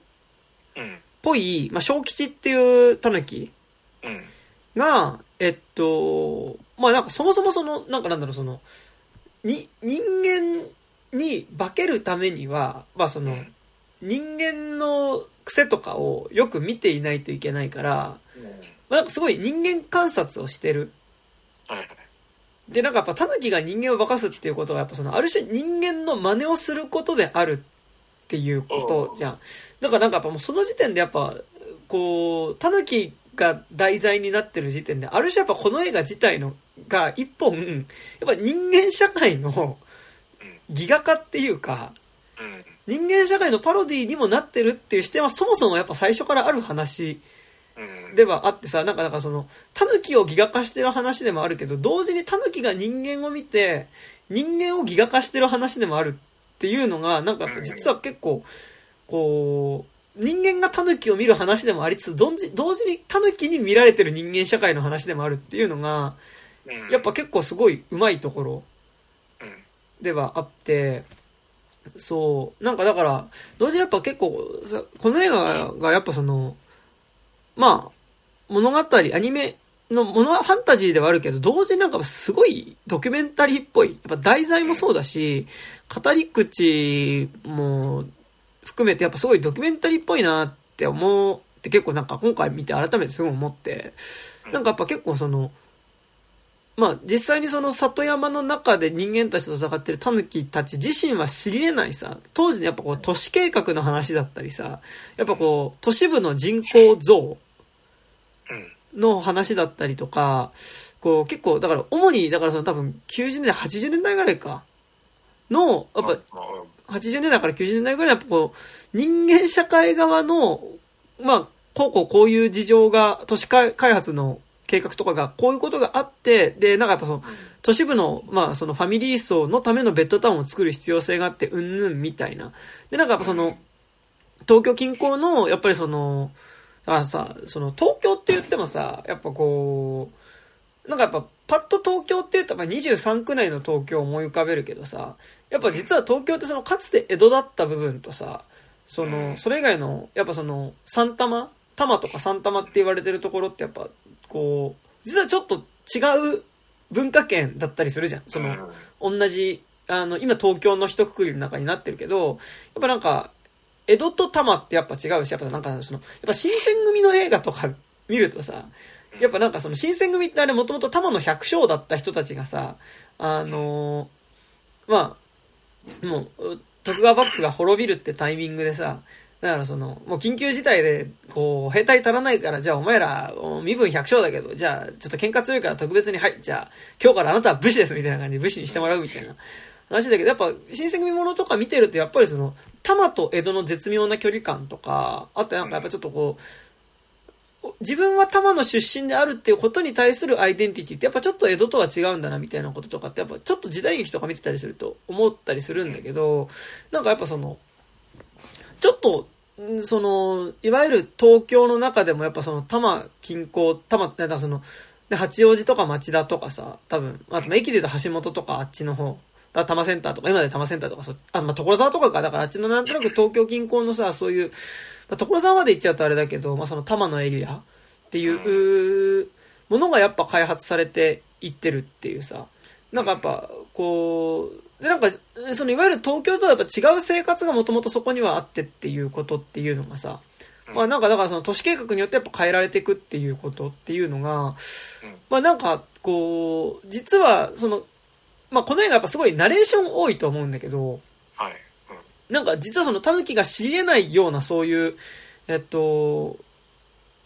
この作品内における世界で何が起こってるか。だからそれは実際に80年代、90年代に東京近郊でどういう都市計画が行われていたかっていうさ、結構実はドキュメンタリー的なことっていうかさ、そういう情報が、まあ、ちょっと違うけどさ、マイケル・ムーアンの映画とかもさ、なんかそういうちょっとアニメーション使って、こう、ワイワイわちゃわちゃするところで結構なんかその、じ、実際マイケル・ムーア自体が取材しに行くことの周りにある事象みたいな説明したりするじゃん。結構なんかそれに近い感じというか、なんかその、こう、実際にこの時ここでは何か、何が起こっていたかっていうことを結構実はドキュメンタリー的に説明もしてるっていうのがなんかやっぱ結構、この映画のやっぱ特殊なところっていうか、実は半分ドキュメンタリーみたいなところもあるよなっていうのはね。そうそうそうそう。でもドキュメンタリーなんだけど、やっぱタヌキを使うことによって、同時にやっぱものすごくファンタジックでもあるっていうのが、すごいファンタジックなんだけど、ものすごくドキュメンタリーでもあるっていうのは、なんかやっぱすごいこう独特なそうね、バランス感だし、多分それによる情報量だろうなって気はすごいするんだけど。うん、うん、うんうんいや、ちょっとだから情報量すごいから、なんか普通になんか、あの、一回見ただけじゃなくて、なんか普通にあの、ブルーレイとか買ってもうちゃんと何回も見返した方が面白いんじゃないかなって、なんかすげえ思って。うんうんなんか、今話してるのなんかもったいない気がしてくるんだよね。いや、ね、だしなんかさ、あのー、その途中のやっぱ、えっと、前半部分、この映画多分、特に楽しく楽しめる部分ってさ、なんかやっぱその、妖怪大作戦ぐらいまで、はいはい、なんかだからその、タヌキたちが、だからその工事現場、玉教養の工事現場に来た、まあその、販売の人たち。で、やっぱここもやっぱすげえなと思ったのがさ、うん、あそこでその、玉、だその、玉丘陵のその団地を作るためにさ、その工事現場に連れてこられてる人たちが、まあ、その販売に泊まってさ、泊まり込みで作業してて、夜泊まってる場所にその、えっと、まあ、あれだね、小吉と清がさ、二人で、あの、あれですよ、星巡り大作戦ですよ。あの、子供二人でさ、あの、宮沢賢治のさ、あの、星巡りの歌を歌いながらね。そうそうそう。あの、えー、えー、えー、ですよ。さあ、気晴らしじゃんみたいなとこね。あそこ超可愛いんだけど、あそこでさ、来てる人たちがみんな結構方言きついじゃん。で、うん、あそこで半端で化かされてる人たちってのは結構方言きつくて、かつ、その、おそらく東北っぽいんだよね。東北出身っぽくて、っていうのもなんかやっぱさ、あれ一個取っても、やっぱりあそこで働きに来てる人たちが、やっぱりその、東京の人ではなくて、やっぱりそのさ、多分、今だったら成立してるのかわかんないけど、だからその、あのー、いわゆる地方から出稼ぎで来てる、その、人なんかだから、あ例えば、なんか最近俺読んだのだと、最近でもないけど、あの、あれ、ユーミリのさ、あれ、あの、JR 上野駅公園口ってさ、あの、ああ、なんか、5年くらい前に出た本。そうそうそうそう。で、なんか最近ほら、なんだっけ、あの、アメリカの翻訳家大賞みたいな、なんか翻訳された海外文学の賞みたいなの取って、去年とかなんか結構話題になってて、なんか文庫とかも出てたんだけど、で、それで読んだんだけどさ、それはなんかだからその、東京オリンピック、1964年の東京オリンピックのスタジアム建設のために、なんかその、上のら辺にいるホームレスの人たち、だ今の高齢のホームレスの大半っていうのが、やっぱその、60年年代のやっぱオリンピックとかの建設現場で働くために、地方からその家族を残して上京してきてて、で、そのまま東京に居ついたんだけど、やっぱりその年齢とともにきつい肉体労働できなくなって、かつその建設現場の仕事もなくなってホームレスになっちゃった人たちが、例えば実際多いらしくて、やっぱそれをもとに作られたのが、やっぱその JR 上野駅公園口なんだけど、まあ、それと直接リンクするかわかんないけど、でもやっぱりなんかそういうその、建設現場で、やっぱりその、80年代ぐらいでさ、やっぱその、働いてた人っていうのが、やっぱりその、実際にやっぱその地方から出稼ぎに来てた人だったみたいなこととかっていうのも結構実はなんかそこら辺ってやっぱすごいリアリティを持って描写されてたりするっていうのがさ、やっぱなんかちょっとドキュメンタリークなとこでもあるな、みたいなのがね。ああ、確かに。そうそうそう。思ったりとかしたし、なんかさらに言うとその情報量やばっていうところで言うと、だからごめん、その話をしたかったんだ。えっ、ー、と、なんかその、結構その妖怪大作戦のところでさ、うん。いろんな妖怪が出てくるしさ、うん。あとなんかなんだろう、その妖怪大作戦っての結構小さなバカし合いバカし。なんか特にやっぱあそこの、のっぺらぼうのくだりとか俺ちっちゃい頃見て結構怖かったんだけど。あれ怖いよね。うんまあ普通にさ、よくあるのっぺらぼう、てかあれなんか、のっぺらぼう階段の、なんか、基本フォーマットを知ったみたいなとこあるうんもんね。うん。でも、まああれか学校の階段3でね。でもあれ、映像、のっぺらぼうフォーマットの映像化として、あれ結構怖いんだよね。うん。なんかだからそのね、最初さ、だからそのまだ多摩ニュータウンもまだ建設途中でさ、その、うん。なんかなんだろう。ま、団地が建ってるところは、それなりに街灯とかもついてるけど、うんちょっと道外れたところ行くと道路だけ舗装されてて、あと全然真っ暗みたいなところをさ、おまわりさんがパトロールしてるとさ、うん。なんか割と綺麗な女の人がなんか道端でしくしく泣いててさ、うん。どうしたんですか？みたいな。大丈夫ですか？みたいな感じでさ、話しかけるとさ、なんか、ケイジさんの顔、うんおまわりさんの顔一瞬見てさ、なんかまた泣き出しちゃってさ、でなんかおまわりさんも顔見たらちょっとすごい綺麗な人でちょっとドキッとしちゃってさ、大丈夫ですか？みたいなこと言ってもう一回見るとさ、なんか顔ブーってやってこうさ、まあ、顔がなくなってのっぺらぼうになってさ、うん。で、まあ、そこからおまわりさん逃げてさ、逃げるとそ、そののっぺらぼうになった女の人っていうのが自転車を、おまわりさんの自転車盗んでさ、で 後ろから追っかけてきてさ、うんわーって言って、おまわりさん怖い怖い怖いっつってさ、で、あの、近くのこう交番行ってさ、そこにいた、その、駐在の人にさ、今、出た出た出た出たんですよって言ってさ、で、どどんな顔、えそれはこんな顔でしたか？って言うと、こう、おまわりさんの顔がまた、のっぺらぼうになって、わーって言って逃げて、今度、ここから怖かったんだよ。コンビニ行ってさ、うん。でもコンビニ行ったら、なんか、なんだろう、ここなら安全圏だろうって思って行く場所がことごとく安全圏じゃねえっていうのがやっぱあれうんすごい怖いんだけどさ、で、なんかなんだろうな、その、最初は真っ暗な道で、次、交番のちょっとこうさ、真っ暗の中でも一個だけ街灯が灯ってるみたいなところ、うん。あ、明かりがあるとこ、ここなら安全かなって思っていくとさ、やっぱそこもダメですね。コンビニっていうより大きい明かりのところ、しかもなんか、まあ人もたくさんいるしね。人もいると、ここまで来れば安全だと思ってさ、入ったらさ、そこの人全員のっぺらぼうっていうさ、ああれ結構ね、なんか、あの、ちっちゃい頃はまあ本当に怖かったんだけど、今見てもそこそこ怖かった、やっぱりそこ怖いよね。てかやっぱあのさ、のっぺらぼう表現、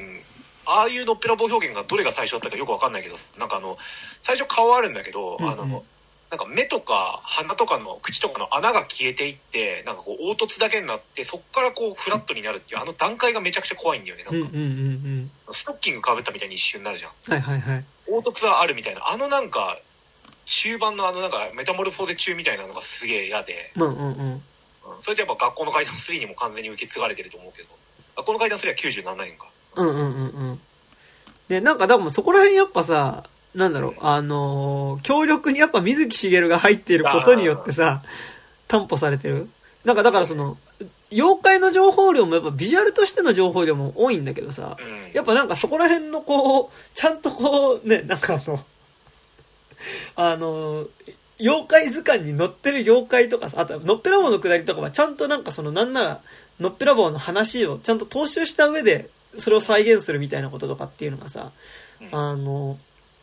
だからなんかそういうその、いわゆる江戸の百物語的なものとかさ、妖怪話みたいなもののディティールも結構入ってるっていうのが、やっぱこのね、やっぱ作品の情報量、おおっていうところのさ、うん。そいやだからその後のさやっぱ妖怪大作戦シーンなんてさ、うんうん。なんかあんな素晴らしい百鬼夜行映像ってこの世にあるの？他に。う。いやーね、ああれれなんかもうか完璧じゃないあれ、うんうん。うん俺なんか劇場で見て改めて思ったけど。いや、なんかでも、まあちょっと違えばファンタジア級ですよね。ああそうだね。だファンタジアとか、うん。またあれあの、コンえコンサート氏の、あとパプリカの、やっぱ悪夢が極限に達したところとか、あれはさでもなんなんつったらいいんだろう。あの究極のイカ効果みたいな感じだからさ、はいはいはパプリカは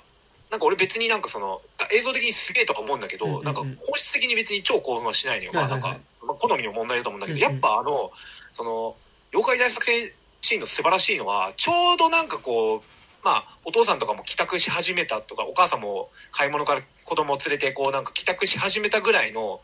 なんか一家団らんが始まるか始まらないかぐらいのあの日常の団地の中にであの妖怪たちの百鬼夜行が行われるっていうのが本当に素晴らしくて、こうなんかちょっとなんだろう窓を開けてこうなんか中に、はいはいはいあの中庭を見るとそこには何かいるしなんならこう部屋の中までこうビューってこうなんか壁をすり抜けて入ってきちゃうとか、うんうん。あれこそがやっぱなんかこう、俺の好きな妖怪性の妖怪性たるゆえんだなみたいなすげえ思って。うん。いや、す、すごいよね。あれすごいよね。そう。でもなんか、まだ出るみたいな思う。そう、なんかさ、お俺、なんか思っ、記憶の中のポンポコの3倍ぐらい長かったの、妖怪大作あ、戦シーンが。い。や、こんな見せてたっけ？みたいな。サービスしすぎだろって思った。そう。でもなんかやっぱさ、なんだろう、ああいうシーンって長く続くと飽きるような気もするんだけどさ、なんかやっぱうん結構妖怪一個一個のビジュアルのバリエーションがすごい多いからさ、うん。まあなんかね、見ててほんと気持ちいいですよね、あそこはね。うん。そう。だしなんか、やっぱあの、本当に団地っていう場所にさ、そのやっぱあの、妖怪っていうものが展開されることのさ、うん。まあなんかやっぱすごいこう、全然違うものじゃん、団地とさ、そのうん。いわゆる、その、昔の浮世絵とかに書いてあるような妖怪ってさ、うん。風景として真逆のものだと思うんだけど、なんかそれが同じ画面の中に載ってるってことがすごい面白いしね。うん。でもだからこそやっぱあれがさ、最後さ、あのーワイドショーによってさ、あのーこう、やっぱ、ね、テレビ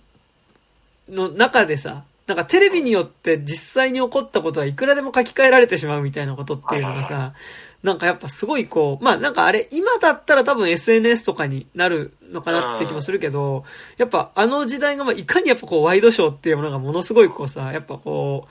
う、ね、情報媒体として力を持ってて、かつやっぱその、ワイドショーによって、そういう抗議の声みたいなことみたいなのもさ、うんまあ、いわゆるパフォーマンスにされていくみたいなことっていうのがさ、うんいや、だだしなんかあそこのワンダーランドの社長の姿を通してやっぱりすごいその、バブル的なあり方うん。っていうのはさ、なんかめちゃくちゃ思うよね。なんかその、やっぱりこう、金いくらでもつぎ込んでこう、さ、探せみたいな。探せだし、なんかその、大型遊園地作って大儲けじゃいみたいなさ。なんか、だから、か監督違って宮崎駿だけどさ、うんやっぱり、その後やっぱ千と千尋の神隠しでバブル崩壊した後になった時にあさね。やっぱりその、ね、ある意味最初千尋たちがさ、あの、入り込む、ね、うん。あそこの、向こう側の世界の入り口みたいなのに対してさ、はいお父さんがさ、ああ、これ多分遊園地の廃墟だよっていうさ、バブルの頃にいっぱいこういう遊園地た建てたけど、結局どこも片っ端から潰れて廃墟になったんだよな、みたいなこと確かお父さんが言うじゃん。そうね。あれやっぱ、千尋、千と千尋のお父さんの二大名台詞として、あの、この車は四駆だぞと、そのセリフはやっぱ二大名台詞ですね。あ それぐらいしかないからね、ほぼね。それぐらいしかないからさ。そう。なんか、だから、いや、なんかさ、なんかあれ記憶に残んなかった。なんかその、うんまあ俺らがさ、小学生ぐらいの頃に見た映画だっていうのもあるけどさ、なんかその、何？バブルとかさ、あんま知らないじゃん。うんうん。四駆とかもさ。うんうん。だからなんか、バブルとか四駆って言葉を千と千尋で覚えたみたいなとこちょっとあるから、印象に残ってると思うんだけど。なんか、だからでも、あっちにやっぱ繋がってく、うん。まあ、実際日本自体がそうだからってなるけどさ、なんかやっぱああいうその遊園地バンバン建ててみたいなものっていうのがやっぱこうさ、あの、うまくいかなくなっていくみたいなさ、うん。なんかでも、翻ってやっぱすごいバブル的うん。ではあるよね。うん。まあ、あと、普通になんかその、シーンがその後さ、あの、うん。あいつですよ、狐のあいつとかもさ、こう、一枚噛んできてさ、はいはい。あの、銀座のスナックでさ、うんうん。可愛い女狐たちをさ、変身させてさ、はいはい。こう、もてなってみたいな、急になんかこう、色味がバブル味を帯びてくるから、うんうん。まあだからあれ、90年前後とかの、まあ、何、ちょうど時期なのかな、みたいな、はいはい。そうやって。あの、あの、うん、はいジュリアナのセンス振ってるもんね。はいはいはい。この、人間のままの方が良いでしょうか？それとも狐にし、狐にしますか？みたいな。タヌキに化けさせますか？って。あ、タヌキだ。うん。なんかわかんないけど、すげえ、いやらしいんだろうな、いけないことをしてる気がする、みたいな。なんかやっぱあそこら辺もさ、いやなんかやっぱ俺結構やっぱ後半すごいやっぱ学生運動的なものってやっぱすごい重なって見えてて、俺は。なんかやっぱ特にやっぱ終盤さ、最終的にその、生給料を、ま、守る戦いに負けたたぬいやなんかだからさ結構ポンポコあと改めて見て、やっぱすごい、あ、青春映画的な側面ってめちゃくちゃあるんだなっていうのは結構見てて思って、やっぱこう小吉とポンタっていうさ、うん。まあ、小吉とポンタがまあ割とメインで幼馴染同士うん。の友達で、まあなんかでもほら、それとさ、あのーまあ、ほぼ同級生っぽく描かれてるなんか玉三郎ってさ、うん。あの、あっちの、えっと、四国に行く、はい、イケメンのイ、ケメンのさ。タヌキと、あとなんかちょっとメガネっぽい目のさ、ああ。タヌキもいたじゃん。そうで、まあ、あとちょっと多分ちょっと年上なんだろうけど、あとゴンタとかも含めてさ。なんかやっぱこうね、やっぱに村の20代半ばぐらいのさ、青年団じゃないけど、村の若い者たちっていうのがさ、なんかやっぱこう、子供を作ってなんかやっぱ、こう、自分たちのこう村みたいなものを盛り上げていこうっていうところではあるけど、結局やっぱ村がなくなった時にさ、やっぱりこう、それぞれの生き方を選ばざる、なんかそれぞれだからその、バラバラになっていく。なんかだからそれがある意味こうさ、こう、彼らをね、なんか学生運動の学生みたいなところを重ねてみると、ある意味なんかその、こう、ゴンタっていうのは、だからそのまま学生運動の中で最後、もう特攻を仕掛けて死んでいく人だ、学生運動の中で死んでいく人だったり、あの、それでもやっぱりその場所に住めなくなったとしても、負けが決まったとしても、その開発されていく土地の中で、でもそれでも昔ながらの生活でなんとか生きていこうとする、うんね、あの、ポンキ、えーポン吉だったり、で、やっぱり、こう、実際にもある意味就職してさ、人間社会の中に揉まれていく、まあ、あの、小吉うん。みたいなさ、なんかやっぱ結構その、で、玉三郎は今度四国の田舎に引っ越してさ、引っ込んで、その、自分の妻の家をだから多分婿養子みたいな形で継ぐっていう方向になるわけじゃん。で、なんかやっぱその、ある意味、その、自分の故郷を守るための戦いの中でやっぱそれぞれの価値観が変化していってさ、で、最終的にやっぱこうそれぞれ違う道を進まざるを得なくなる、す進んでいくっていうのがさ、まあなんかやっぱすごいこうある意味青春映画のようにも見えるなっていうのはさ、すごい思って、で、なんか、それで言うと、ね、なんかだから、こう、特に小吉視点で言うとさ、やっぱ彼が、その、まあ、人間に化けることができるから、人間として人間社会で暮らしていくんだけど、やっぱりその、サラリーマンとして働きながらさ、もう満員電車にもみくちゃにされて大変だし、やっぱすぐ疲れると、やっぱりその、術が解けちゃいそうになるから、その、えー、まあ、エナジードリンク飲んで、頑張っ、なん、なんとかその、もうヘロヘロになりながら、まあ、その人間社会でなんとかやってると。で、なんかこの中で生きていける人間はすごいな、あの、本当に地獄ですよみたいなこと言うんだけど、まああれってさ、狸になった人間じゃなくて実際の人間もあそこってやっぱすごい共感しながらうん。ね、聞く部分だし、やっぱさ、っていうのを思った時に、なんかやっぱこれってこう、ある意味、こう、まあ学生運動の後にいろいろな方向に行く人とかがいるし、そのまま学生運動を続けた人もいるだろうし、あとまあ、こと三里塚塗装に関して言えば、そのまま成田国際空港は結局建設されちゃうけど、でもそれでも、あの、あそこのさ、成田空港の周りで未だに農業とかやって暮らしてる人たちもいたりとかするっていうさ、うんのがあったりするからそれと重ねてみるとなんかやっぱすごい学生運動の話っぽく見えるなと思ったしだしなんかやっぱこう同時にねなんかやっぱこう特にやっぱ狐のさ、はい。あいつとかがやっぱさその狐のあいつだったりあとなんかその狸の中にも一匹いたけどやっぱそのある意味その里山でかつて暮らしていた人たちっていうのがさやっぱ自分の住み住処を奪われてで人間社会で暮らしていかなきゃいけないって言った時にむしろなんかやっぱそのかつての里山を自分で売り払うようなことだったりとか、それを奪った資本主義みたいなところに結構全乗っかりして生きるようになってく。なんかそれがある意味こう、生存だみたいな風になっていく感じとかっていうのも、なんかやっぱすごい、この作品がバブル期をある意味一つの側面から描いてる作品だっていうのもあると思うからさ、って思うとなんかちょっとこう、思うところがないわけではないな、みたいなところがね。でもそれって割とさ前半の部分でちょっとそれっぽいの描かれてまあ、うんうんでそれでさなんかその街がどんどん広がってくるし餌場がなくなってくるからうんうん。人間のこう捨てたものとかゴミ漁りをして食料を確保するっていうのはかなり冒頭の方から描かれているから、うんうんうんなんかそもそもそのスカベンジャーイズムみたいなので生きてるタヌキたちだっていうのはわかるけどあのすげえなんかもう最初の方のシーンでさなんかこう寄り合いが開かれて開かれてあの神社の境内で、でもなんかさこう3時間ぐらい誰もさ一言も発せずにさ膠着状態になった時にあのマクドナルドをみんなに与えることでなんか物事がうまく全部進んだみたいなのがさ あそことかさなんか本当になんかもう なんかちゃんと言うじゃん。なんかこう、マクドナルドの力によってなんかうまいことこう、ね、決まりましたみたいなさ、とかねなんか結局あれあれああいうことじゃないですか。うんなんかこううん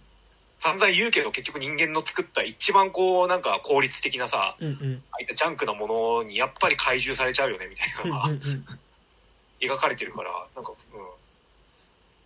そういう感じかな、うんそうね。そう。なんかさ、ね、そうなんですよ。あと、なんかだから、情報量多みたいなところで言うと、うんうんあとなんかやっぱすごい、こう、ある意味、こう、ポンポコってマジックリアリズム的な側面も結構ある話まあまあまあはいだとは思ってて、なんかマジックリアリズムってだからね、なんか、あのーまあ、ミラベルとかね、最近ですね。あれは、まあだからそのガルシア・マルケスって人の、まあラテンアメリカ文学のなんか一つのジャジャンルっていうか、ね、うん。まあなんか手法で、ね、マジックリアリズムってやっぱその、その土地の、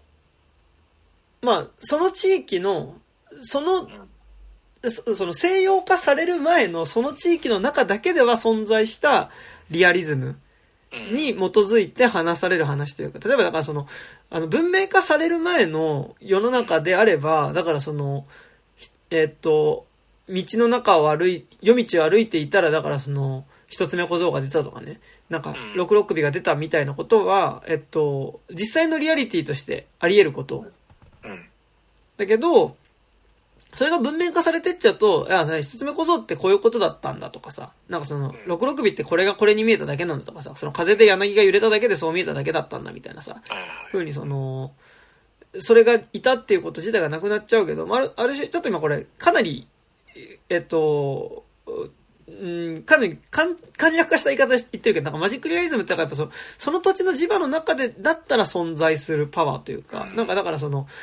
西洋化される、文明化される前の社会だったら、この、まあ、この一族の人たちにはみんな魔法の力があって、だからその、すごい優秀な一族が、まあ、その村を仕切ったっていう時に、まあ、その村の一族は、だからその、ある種魔法を持った一族で、それぞれにこういう能力があって、みたいなことっていうのが、うん。あの、まあ、その村の中での言い伝えだったりとか、村の中でのリアリティでは存在するけど、それがいざその外の世界と繋がって文明化されていった時に、まあそういうその、例えば村の中のある種の神聖な力を持っていた一族だったりとか、不思議な力を持ってるとされてた人たちみたいなものの不思議な力っていうのが急にやっぱりその、客観視されてさ、うん。あの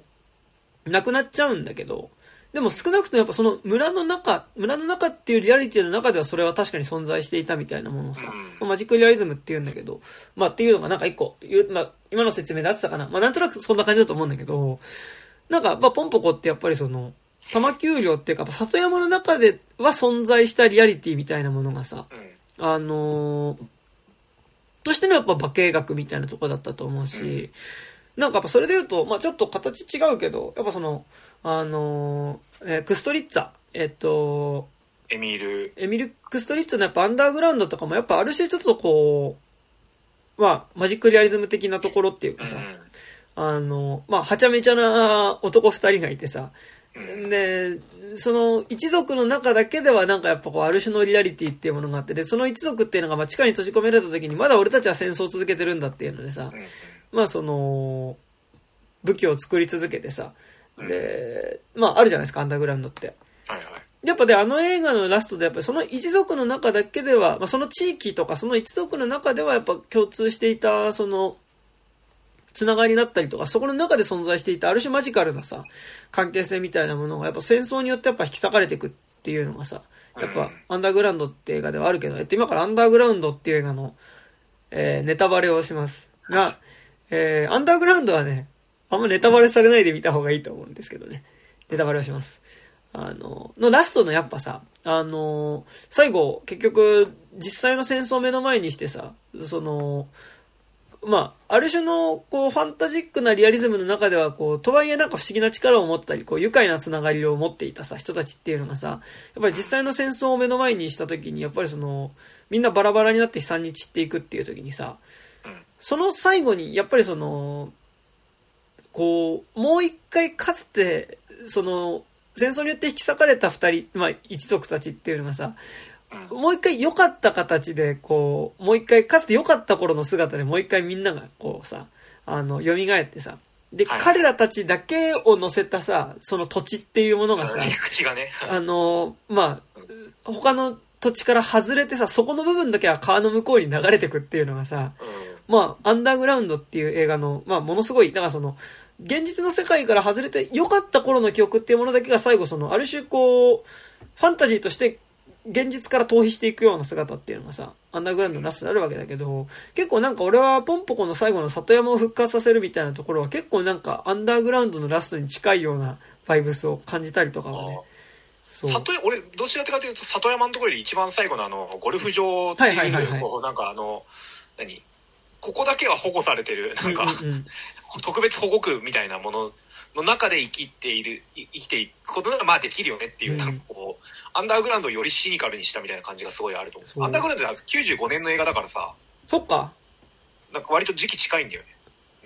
なるほどね。そう、なんかでもね、なんかそれちょっと思ったりしたのと、まあでもあと、まあマジックリアリズム自体はね、もっと前から、だからその100年の孤独とかはまあ前からあるからっていうのはあるけど、でもあと、あれですな、なんかさ、最後ハッピーエンドっぽく終わってるけどさ、うんなんかなんだろう、ここの子で出てくるタヌキイコール人間っていう風に思ってみると、まあなんかその、どっこい生きてるって言い方をするけど、このアニメの中ではね。あ、どっこい生きてるってこともあるのかなって思うけどさ、でもこれ実際のタヌキかと思ってみると多分さ、特にやっぱ変化できないポン吉ってさ、うんポン吉？ポンタか。ポンタ。ポンタかポンタだね。ポンタ小。吉とポンタかあ、小吉とポンタ。あ、小吉とポン吉だ、これ。ポンあ吉だった。ポン吉はだから変化できないでっていうことなんだけどさ、うん。どっこい生きてるって本当にっていうところもちょっとあるじゃん、なんか。うん。なんか、結構実は、あのーそここそ実はなんかファンファンタジックだったんじゃないって気もせんではないというか、まあ大体さなんか自己啓発文とかでもそうだけどさなんかし死なねえからみたいに言うのって、うん。いや死ぬよみたいなの結構あるからね や、なんかだからそこはなんかある意味、こう、まあ、ファンタジーとして、ああるいは子供が見るものとしてもさ、なんかそういう、あのー希望がある終わり方をしたのかもしれないけどさ、いやまあでもあの何その俺世田谷区に住んでるんですけど、うんうん。なんかその今まあ公開の90年当時から2022年の今に至るまで割とそのなんだろどこ生きてる？う見る見るんですよ。なんかタヌキとかうんうんうん。ハクビシンとか世田谷の自宅地結構いるから。ああ、なんかそのまあ、俺のなんか手触り的にはどっこい生きてるっていうのはなんか納得できたりはする。うんうんうん。結構出くわすからね。そうなんですな。まあ俺もね、結構見かけるんだよね。そうそうそう。まあ苦しみながら生きてるのかもしれないけどね、うんうんうん。でもなんかこう、会うたびに割と嬉しく、なんかこう、それこそさポンポコ見た翌日とかにこうさ、見るとさ、なんか強い生命力みたいなのなんか、ね、げ傲慢だけどね、なんか感じたりもするから、どっこい生きてるっていうのはなんかね、ある種こう、ちょっと、そうだねってなんかなっちゃう自分もいるっちゃいるんだよね。うんうんうんうんうん。なるほどね。うんそうそうそうそう。っていうね。結構、それと同時になんか、普通に車にひかれて死んでるタヌキとかもなんか結構、いるっちゃいるからね。あはいはいはいはい。うん。うちのお母さんなんかポンポコ見た翌日に、タヌキが、なんか車にひいて内臓出して死んでんの見て、すごい嫌な気持ちになったって言ってて。そうなんだと思ったんですけど。あとさ、さっき言ってたマジックリアリズムの話で言うとさ、はいはいはいなんかこう、今作の劇中でもさ、あのなんか、その、清江なのかなあれなんか、そういう映画一瞬なんか引用されたと思うんだけど、なんかこう、でかい巨大化け金魚だと思ったら、実はタヌキの金玉で見せてましたみたいなさ、絵ってなんか出てきたと思うんだよ。なんかああいったこう、タヌキがこうやって化かしてるのかもね、みたいな絵、はいはいはい。みたいなのって出てきたと思うんだけど、それでやっぱなんかタヌキってその、なんだろう、マジックリアリズム的なこう、世界観と、なんか現代の、なんかこう、そんなマジックとかない、くちゃリアリズムの中の、狭間の存在だなってすごい思って、うんうん。なんかこう、マジックリアリズムから今のリアリズムにってなんかこう、直結ってそんなできない、割と分断されたものだと思うけど、うんうん。なんだタヌキかっていう、なんか、なんだタヌキが化かしていたのかっていう、なんかその、ワンロジックを挟むことによって、その現代のリアリズムの中にもなんかこう、マジックリアリズム的なものが納得できる構造になってるなってすげえ思った。うんうんうんうん。なるほどね。確かにね。うんうんうん。そう。なんかさ、なんかあんじゃん、こう、あ、タヌキかキツネが化かしていたんだよって言うとさ、なんか、あ、じゃあ怖怖くないじゃないけどさ、うんうん。じゃあ納得だね、みたいな、なんかこう、感触ってすごいあると思うから、うん。うんうん。そうそう。私なんかやっぱさ、そのまあマジックリアリズムって言うと、なんかやっぱすごいこうなんだろう、その土地の中でしか通用しないさ、なんかその、まあリアリティみたいな。で、なんかやっぱマジックリアリズムってなんかやっぱその結構その、その彼らが持っている魔法性みたいなものっていうかさ、その土地の中で彼らに与えられていた特別な力みたいなものっていうのっていうのはさ、やっぱその、文明が入ってくることによって、やっぱその、なくなっていってしまうことが多いと思うんだけど、なんかでも、ポンポコは、ある種それがその、街の中に入り込んでいくっていう、こう、なんか消えるわけではないっていうこと、描き方をして。黒沢清版花子さんの最後みたいなことですか？いや、まあ。花子さんが最後。まあ、それは街の中に入っていくけどさ、それは入っていくけど、まあ確かにね。違うよ。わかんないけど。なんか、だから、そそのなんかなんだろう、その、そこにあったリアリティ自体は完全に消えるわけではなくて、それはまだでも街のどこかにあるかもよっていう終わり方をしてるっていうのが、なんかその、それが完全に消えるわけではない。でもなんかさ、うん、っていう終わり方が良かったなっていうのと、やっぱ実はなんかそれってこう、なんかなんだろう、こう、もののけ姫ともちょっと近いかな？わかんないけど。いや、でもトトロ、やっぱさ、さっき話してて思ったけどさ、うん、なんかその、何？宮崎駿と高畑勲作品ってやっぱなんかこう年代ごとにさ、なんかこう、前の相手の作品のさ、なんか要素とかをかなりやっぱ踏んで作ってるなっていうのそうやってさ、トトロが98年に公開され、あれなんてさ、1950年代当時かな？の、里山のまさに光景で、そこにいるトトロって割とその、純マジックリアリズム的な存在だと思うけど、それがこう高度経済成長を経て、バブルとか80年代、90年代になることによってそこがなくなった時に、じゃあマジックリアリズムを、なんだろう、その、現代リアリズムの中に蘇らせるのはタヌキだみたいなものが、満を持してポンポコみたいな。っていうそのバブルさえも、あの、廃れたものになったところに、あの、何日本の八百万の神々が、その、体を癒しに来るっていうのが千と千尋でしたみたいなさ。なんか、すごいうまいことこう、さ、何ね、作品の中のそういった要素が受け継ったら、を踏んでっていうのがマジで美しいよ。うんうんうん。そうね。そう、なんか、あと、なんか、すごい思ったのがさ、こう、やっぱ、もののけ姫もポンポコも、まあ、その、ある意味、まあ、もののけ姫はあんまり里山の暮らしって感じでは、まあでももちろんタタラバの暮らしってのはめちゃくちゃ丁寧に描くけど、でもあれはどっちかっていうと里山っていうよりはやっぱなんかより、なんかなんだろう、理想的ななんかこう、まあ工場を中心にしたなんか社会主義国っていうかさ、なんか理想的な福祉国家みたいな感じすごいあったけど、なんかこう、まあ、里ってだって里山をむしろね破壊するような、そうそうそう。自然破壊しちゃう。ね、だからやっぱタタラバと自然は共存できないっていう、だから多分、どっちかって里山の真逆の場所だと思うけど、タタラバって。でもなんかやっぱこう、もののけ姫もさ、ポンポコも、大雑把になんかやっぱこう、その、自然のな、中で生きてこうとするものとさ、やっぱその、自然と共存しないで拡大していこうとする人間社会みたいなものがさ、衝突する話だからその自然自体と、の中で生きていこうとする生き方っていうのと、まあ、それ自体を消費することに、まあ、どんどん使い果たしていくことによって、なんかこう、拡大成長していこうとする人間社会みたいな、まあ、文明みたいなものがぶつかるって話だと思うけど、なんかやっぱこう、もののけ姫もさ、やっぱポンポコもラスト、やっぱりその、自然の側が負けるけど、その失われた風景自体は最後やっぱその、それはやっぱ特にアニメ映画だからだと思うけど、やっぱりその、ある種魔法を使うことによって、その滅ぼされた外山の風景っていうか自然の風景っていうのが、まあ一回映像の中で蘇り、で、さ、あの、完全に自然の側が滅んだわけではなく、こう、とはいえその、文明の中に飲み込まれていく中でもなんとか共存していくというか、なんか、その中でこう、生き残っていく方法を模索するみたいな終わり方をするっていうのは、うん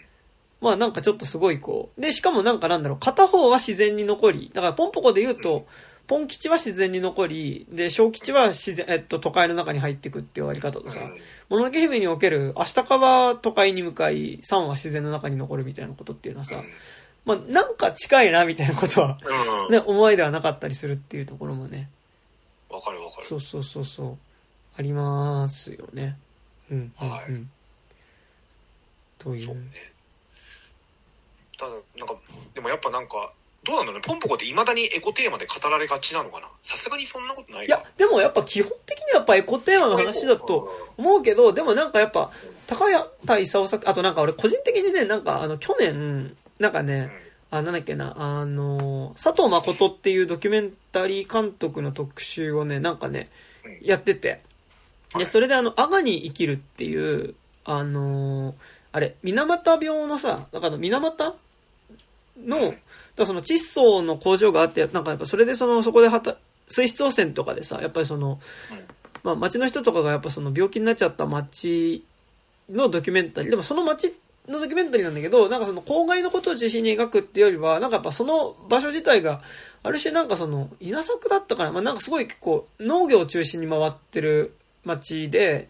なんかそこで暮らしてる人たちと確か一緒に暮らしながら、やっぱその、そこでの、その、四季の中でうん。暮らしてる人たちの、まあ、本当いわゆる里山の暮らしをずっと丁寧に撮っていったドキュメンタリー映画っていうのがあって、で、まあ、その中にいかにその窒素っていう会社が入っていて、まあ、それによってその、えっと、窒素っていう会社もその里山、まあ、その街の暮らしの中のやっぱ一つに最終的には組み込まれていったけど、でも結局それによって、ある種汚されていく里山の暮らし自体も描くみたいな、なんかこうドキュメンタリーがあって、なんか結構それを見てたからっていうのもあるけど、だからなんか結構やっぱその里山フィルターが結構俺はかかっていたので、里山フィルター？なんかやっぱその、もちろん環境破壊されることによって里山自体の、だからその人間とある種自然が共存するような生き方っていうものが失われるっていうのはもちろんあると思うから、それは結局やっぱエコロジーの話ではあるとは思うけど、だからなんか、俺は結構里山のものだな。里山をどっちかっていうとエコロジーではあるけど、里山を描こうとしてる結果エコロジーになってるのかなっていうバランス感で見てたけど、でもやっぱ基本的にはやっぱエコロジーの映画。には見えるんじゃないですかね。なんか90年代前半ってエコロジーテーマみたいなのすげえ多くなかった？ああ、ね、なんかあの、さ、こう、ちょっとした、なんかなんだろう、テレビとかでやってる2時間のオリジナルアニメみたいなのとかでもさ、うん。なんかね、その、島の自然を守るみたいなのとかあさ、、そんなのだった。ねうん俺やっぱなんかドラえもん好きとしては、ドラえもんの大長編も、なんか90年代前半の一連の5作品ぐらいって、ああ、雲の王国とか？さ、雲の動くとかもそううだし、なんかねね。、なんか取ってつ、取ってつけたようにでは決してないんだけど、中盤でなんかね、あの、エコロ、何？あの、エコロジー説教パートが5分ぐらい入るんですよ。いや、だって俺、雲のアニマ、ルプラネットとかでも。雲の王国で、なんかやっぱ、ああ、みたいな。なんかう、ん。だからなんかあのさ、あの、自然版国連みたいなところにさ、人間連れてかれてさ、なんかお前らほんといい加減にしろよみたいな説教されたところあるじゃん。あの、キーボー出てこなかったら終わりだと。終わってたところ。いや、ちゃんと人間でも、あの、僕ら、ね、類、緑、何、緑人猿を、あの、ね。木人間をこうやってくれるエコーも、人もいる、みたいな。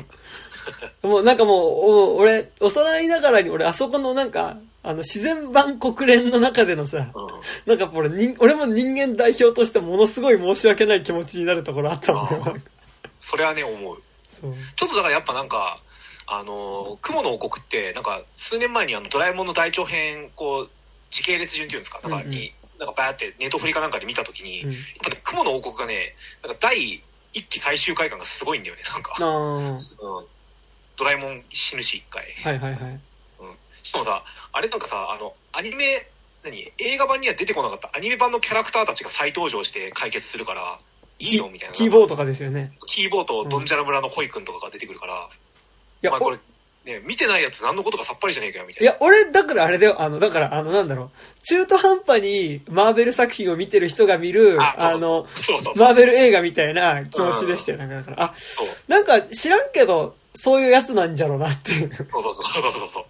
う。しかも、規模めちゃくちゃでかくなってるからさ。そう。いや、だから、規模でかくなってるみたいなさ、だからさ、なんだろう、あの、グルートでかくなってるみたいなさ、多分さ、ガーディアンズ見てる。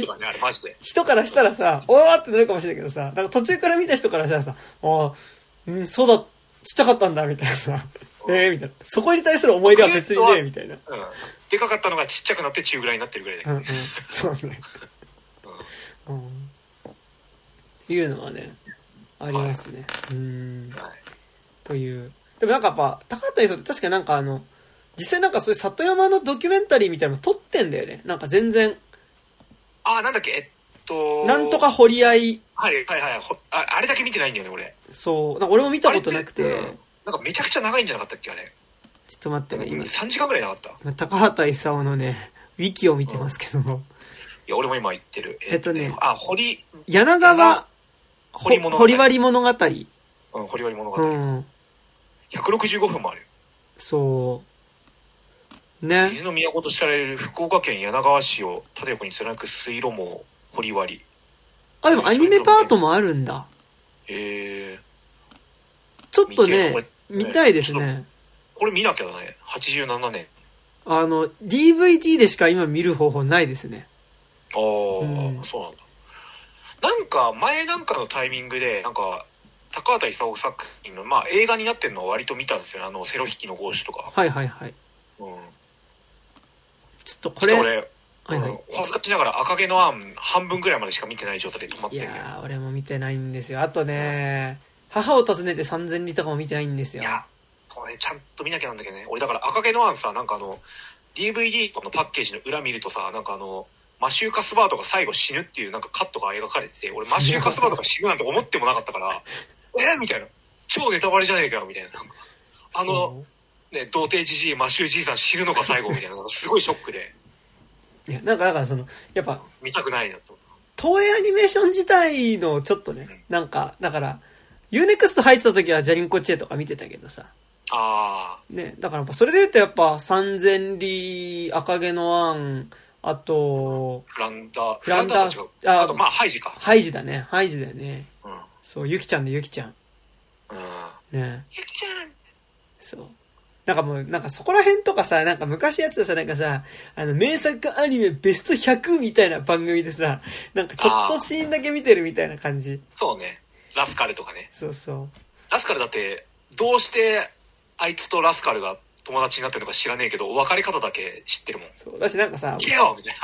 フランダースの犬もやっぱラストシーンだけなんかネタ化された感じで知ってるのよくないよな。ね。うん。いやよくない？うん。っていうね、ちょっと、はい。そこら辺もちょっとね、見たいですな。本当にねうん。。そう。一昨年未来少年コナンを全部見たから、ああ、コナンはいいですそこらね。辺、うん、見ないとなって。これ今さ、高畑勲のウィキペディアのさ、あの、はいはい手掛けた主要作品っていう欄を見てんだけどさ、はいはい。一番最後のメアリーと魔女の花、役割感謝。感謝ってこれやばいねマジ。で笑える。どう？確か。感謝、高畑勲、宮崎駿、鈴木敏夫ってあったわ。